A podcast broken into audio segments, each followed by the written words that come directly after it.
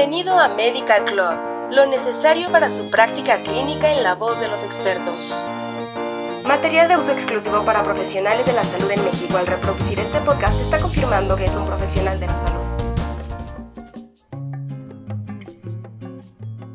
Hola, bienvenida y bienvenido a Medical Club. En este capítulo hablaremos sobre neuropatía diabética y su comorbilidad psiquiátrica. Esperamos que este contenido sea interesante y útil para ti. En la diabetes mellitus, la neuropatía dolorosa es la complicación con mayor impacto en el área física, psicológica y económica. Su prevalencia es de 8% en pacientes recién diagnosticados y más de 50% en pacientes con larga evolución. Según la Asociación Internacional para el Estudio del Dolor, IASP, por sus siglas en inglés, el dolor neuropático o DN se define como un dolor iniciado o causado por una lesión primaria en el sistema nervioso, siendo un síntoma común a un grupo diverso de patologías, entre las que se incluye la neuropatía diabética. Se considera que el manejo del DN puede ser extremadamente complicado, particularmente cuando se asocian otros síntomas comórbidos, lo que además es bastante frecuente. Sabemos que los pacientes con DN persistente sufren discapacidad en mayor o menor medida para realizar sus funciones con normalidad. Padecen además limitaciones considerables en su actividad habitual y su funcionamiento social se ve limitado. En estas circunstancias, hablamos de la llamada triada del dolor, a saber, dolor, trastornos de la esfera emocional como ansiedad y depresión, y alteraciones del sueño con mayor o menor intensidad.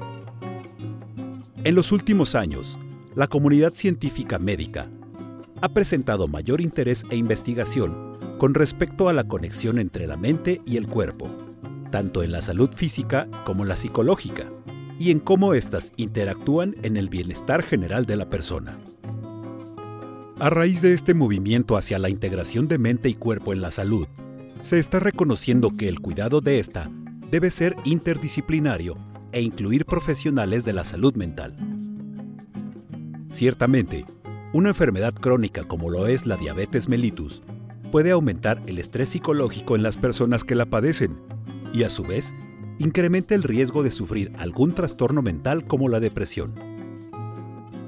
La diabetes es considerada dentro de las condiciones médicas crónicas una de las más demandantes en términos físicos, psicológicos y emocionales. Inicialmente, las personas diagnosticadas con diabetes pasan por un proceso de ajuste que puede generar reacciones y sentimientos tales como coraje, depresión, ansiedad, frustración y pérdida de valor por la vida. Estas reacciones y sentimientos pueden llevar a estas personas a asumir una actitud de descuido para su condición, lo que genera una diabetes mellitus descontrolada con altas y bajas significativas de los niveles de glucosa en la sangre, que también pueden producir cambios en el estado de ánimo. Por ejemplo, el pie de Charcot, también conocido como osteoartropatía neurogénica, es una enfermedad ósea crónica y progresiva que da como resultado la destrucción de articulaciones o huesos que han perdido la sensibilidad. La pérdida de la inervación sensorial protectora provoca cambios neuropáticos que pueden hacer que la afección sea dolorosa o indolora. La comorbilidad psicológica confiere riesgos adicionales a los pacientes con diabetes mellitus, lo que da como resultado un mal cuidado personal y peores resultados. Se ha demostrado que la depresión en la diabetes tipo 2 se asocia con el doble de la tasa de una primera úlcera del pie diabético durante un periodo de seguimiento de 4 años y con tasas más altas de amputación. Además, la depresión en la primera úlcera del pie diabético se asocia con un aumento del doble de la mortalidad en 5 años. En pacientes con diabetes mellitus, se ha demostrado que los niveles de depresión y ansiedad son más altos en aquellos con ulceración crónica del pie que en los controles. El dolor asociado con la neuropatía diabética afecta sustancialmente la calidad de vida de los pacientes con esta afección. Aproximadamente 50 a 70% de las personas que acuden a clínicas de dolor crónico informan trastornos del sueño. Más del 20% tienen depresión mayor.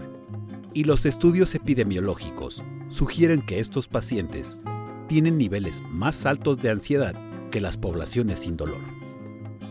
Así cerramos el tema de neuropatía diabética y su comorbilidad psiquiátrica. Muchas gracias por escucharnos. Hasta pronto y no olvides suscribirte a nuestro canal. Esto fue Medical Club